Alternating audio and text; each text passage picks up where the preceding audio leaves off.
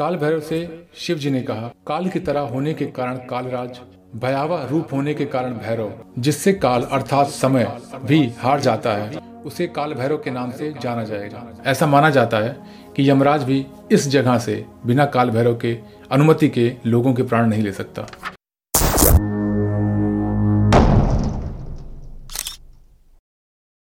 काल भैरव की जो पूजा पद्धति है, वो ज़्यादातर तंत्र मंत्र से की जाती है, या फिर जो तामसिक चीज़ें हैं, उनसे काल भैरव की पूजा की जाती है।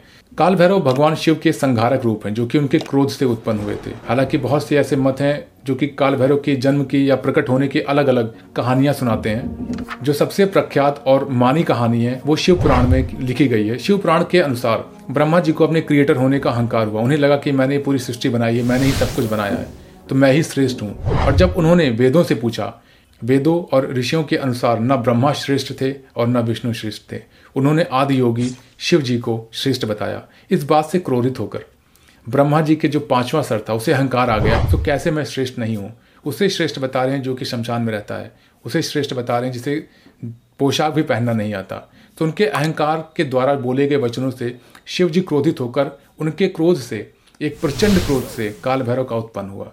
काल भैरव ने अपने बाएँ हाथ की छोटी उंगली के नाखून से ब्रह्मा जी के पाँचवें सर को अलग कर दिया। जैसे उनका सर अलग हुआ, ब्रह्मा जी को इस चीज़ का भान हुआ कि उनकी कितनी बड़ी गलती थी और उन्होंने उस चीज़ की क्षमा शिव जी से मांगी। परंतु काल भैरव को ब्रह्म हत्या का पाप लग गया, क्योंकि ब्रह्मा जी एक ब्राह्मण थे, एक बहुत बड़े ज्ञाता थे, विद्वान थे। क्योंकि काल भैरव के हाथ से जो उनका कपाल था, जो उनका सर था, वो चिपक गया था। अब उस चीज़ का जो प्राश्चित करना था, उन्होंने शिव जी की शरण ली और पूछा, प्रभु, मैं क्या करूँ? शिव जी ने कहा, तुम पूरे ब्रह्मांड, पूरी धरती का भ्रमण करो। और उन्होंने पूरे ब्रह्मांड, धरती का भ्रमण किया और काशी में जाके वो जो उनका ब्रह्मा जी का सर था, या कह सकते हो आप ब्रह्म हत्या का पाप था वो मिट गया। वहीं पर कपाल मोचन तीर्थ की स्थापना हुई, जहाँ पर ब्रह्मा जी का सर गिरा। इसीलिए उसे कपाल मोचन तीर्थ कहा जाता है। भगवान शिव और उनके अवतारों को मानने वाले और उनकी आराधना करने वाले को शैव कहा जाता है। शैव में शाक, नाथ, दशनामी, नाग आदि उप संप्रदाय भी हैं। ये भी संप्रदाय है जो भगवान शिव की आराधना अलग अलग माध्यमों और अलग अलग पद्धति से करते हैं। तो शैव संप्रदाय की बात यहाँ पर क्यों आई? शैव संप्रदाय एक ऐसा संप्रदाय है जिनकी ये आस्था है कि उनके संरक्षण के लिए काल भैरव हमेशा आते हैं। इसलिए वो अपने पूजा पाठ और पद्धति में काल भैरव को हमेशा साथ लेके चलते हैं। और ऐसा भी मानते हैं कि काल भैरव के जो आठ रूप हैं, वो आठों दिशाओं से उस संप्रदाय की रक्षा करते हैं। और सबसे ज़्यादा जो पूजा पद्धति तंत्र मंत्र से होता है, वो शैव संप्रदाय के लोग ही करते हैं। काल भैरव का सबसे प्रसिद्ध और जागृत जो मंदिर है, वो उज्जैन में स्थापित है। आपको इस चीज़ को जानकर आश्चर्य होगी हर एक शिव मंदिर में काल भैरव की प्रतिमा होती है। वो एक संरक्षण कह सकते हो या फिर क्षेत्रपाल के नाम से इसलिए जाने जाते हैं क्योंकि उस मंदिर की सुरक्षा और एक नेगेटिव एनर्जी को मंदिर के अंदर आने से रोकने का कार्य जो है, वो काल भैरव का है। ऐसा माना जाता है कि हर एक शक्तिपीठ की जो सुरक्षा की ज़िम्मेदारी है, वो काल भैरव की है, जो कि भगवान शिव ने कई हज़ार साल पहले से उन्हें सौंप रखा है। काल भैरव की आज्ञा के बिना कोई भी व्यक्ति माता के दर्शन नहीं कर सकता। इसलिए सबसे पहले काल भैरव के दर्शन करने होते हैं, उनसे आज्ञा लेके तब माता के दर्शन को पूर्ण माना जाता है। ऐसा नहीं है कि काल भैरव की जो मान्यता है या काल भैरव को मानने वाले केवल हिंदू धर्म में है। जैन धर्म में भी काल भैरव को उतना ही माना जाता है जितना हिंदू धर्म में माना जाता है। अष्टमी पर काल भैरव प्रकट हुए थे, इसलिए इस तिथि को कालाष्टमी के नाम से जाना जाता है।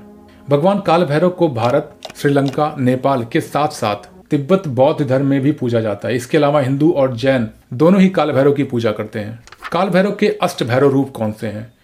चलिए जानते हैं जो आठ नाम है, जो आठ काल भैरव हैं, जो कि आठों दिशाओं से शैव संप्रदाय की रक्षा करते हैं या फिर सभी जो उनके आराधक हैं, उनकी रक्षा करते हैं। आइए जानते हैं भैरव के इन आठ रूपों को वर्णन में। क्रोध भैरव।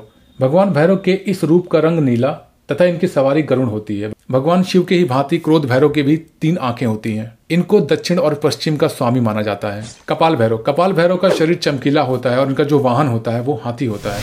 इस रूप में भैरव के चार हाथ होते हैं। अपने दाएँ दो हाथों में वो त्रिशूल और तलवार पकड़े हैं, तथा बाएँ हाथ में वो अस्त्र और एक पात्र लिए रहते हैं। असितांग भैरव। असितांग भैरव की भी तीन आँखें होती हैं। इनका पूरा शरीर काले रंग का होता है। अतिसांग भैरव की जो सवारी होती है, वो हंस मानी जाती है, तथा ये अपने गले में कपाल और माला धारण किए हुए हैं। इनका अस्त्र कपाल है। ऐसा माना जाता है कि भगवान के इस रूप की अतिसांग भैरव की पूजा करने से लोगों की क्रिएटिविटी बढ़ती है। उनका जो कलात्मक क्रिया के लिए जो एक नेचर होता है, जो इंटरेस्ट होता है, वो काफ़ी ज़्यादा बढ़ जाता है। चंद भैरव। चंद भैरव का जो शरीर होता है, वो सफ़ेद होता है, चंदा के समान। तथा वे तीन आँखों से सुशोभित हैं। इस रूप में वह मोर की सवारी करते हैं। भैरव एक हाथ में तलवार, दूसरे हाथ में पात्र, तीसरे हाथ में तीर और चौथे हाथ में वो धनुष धारण किए रहते हैं। गुरु भैरव। गुरु भैरव का रूप अत्यंत प्रभावशाली और आकर्षित है। इस रूप में वो बैल की सवारी करते हैं। उनका जो वाहन है, वो बैल है। इस रूप में वो अपने हाथ में तलवार, कुल्हाड़ी, कपाल और एक पात्र धारण किए रहते हैं। इनकी कमर पर एक सर्फ लिपटा रहता है। गुरु भैरव की पूजा उन लोगों के लिए बताई जाती है जिनको ज्ञान की प्राप्ति करनी है। संघार भैरव। संघार भैरव का रूप बहुत ही अद्भुत है। इस रूप में उनका पूरा शरीर लाल रंग का होता है। इस रूप में उनके मस्तक पर एक कपाल विद्यमान है जो कि लाल रंग का होता है। इनका वाहन स्वान मतलब कुत्ता माना जाता है और इनके शरीर पर सर्प लिपटे रहते हैं और इनकी तीन आँखें होती हैं।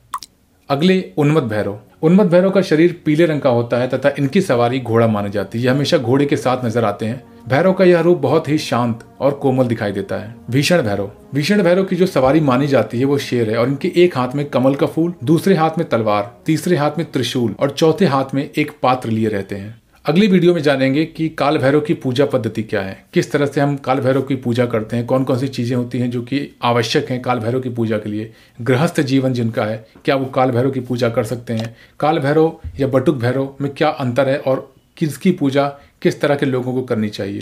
सो so, अगर आपने सब्सक्राइब नहीं किया है तो अभी इस चैनल को सब्सक्राइब करिए और नोटिफिकेशन ऑन कर लीजिए ताकि जैसे ही वीडियो अपलोड हो आपके पास नोटिफिकेशन जा सके। शिवो हम धन्यवाद।